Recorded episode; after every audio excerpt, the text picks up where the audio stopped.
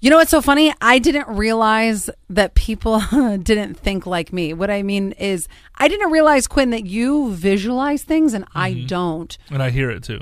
W- And, I- and I don't.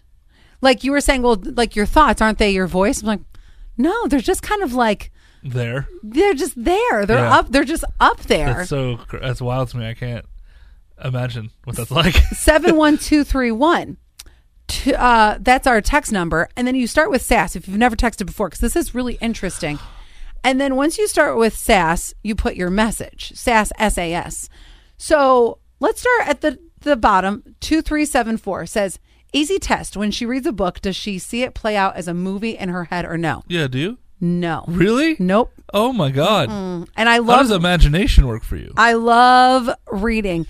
Um, I can like kind of picture it. It's like I'll picture little things here and there. yeah, But not everything just seems so black and white in my head now that I think Oh my about gosh. it. Okay, Thirty four ninety, they're like you, Quinn. okay, awesome. Six three oh five. I'm with Quinn. I visualize instantly. Okay, so it seems like Which the is answer weird. is that th- that visualizing and and hearing your voice is the majority of how people's brains work. So here's the weird thing. Yeah, Our profession is Yeah. to paint pictures.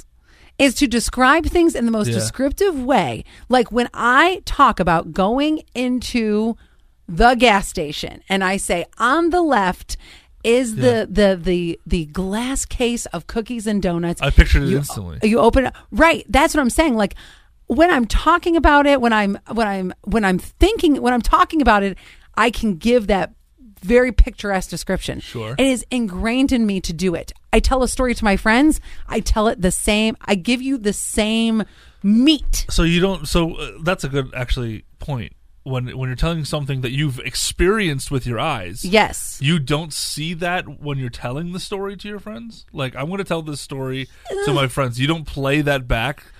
I, I i mean i see it at the time i just Is it just darkness and just empty words? Is it just an audio? It's all Is this dark. why you're in radio because you're just you don't do movies because you just don't only s- hear you only hear words. it is that that is part of it. I am Oh my God. terrible about remembering movies, but I'm excellent at remembering lyrics.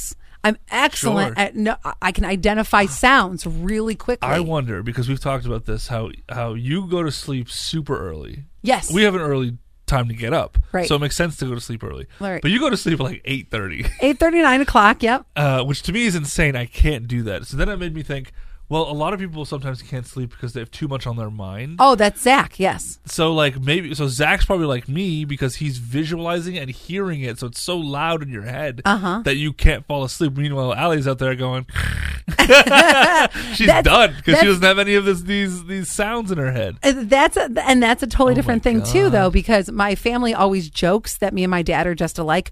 We don't worry about stuff, so I I did what I could do for the day, Okay. and I've put it to bed. Like if you're not happy with it, I did my best today, and my family is like, "How do you do this? How do you shut your brain off?" I'm like, because I I feel like I always put my my best in. Um, just going back to some of these texts here, twenty eight seventy eight says, "I visually see things."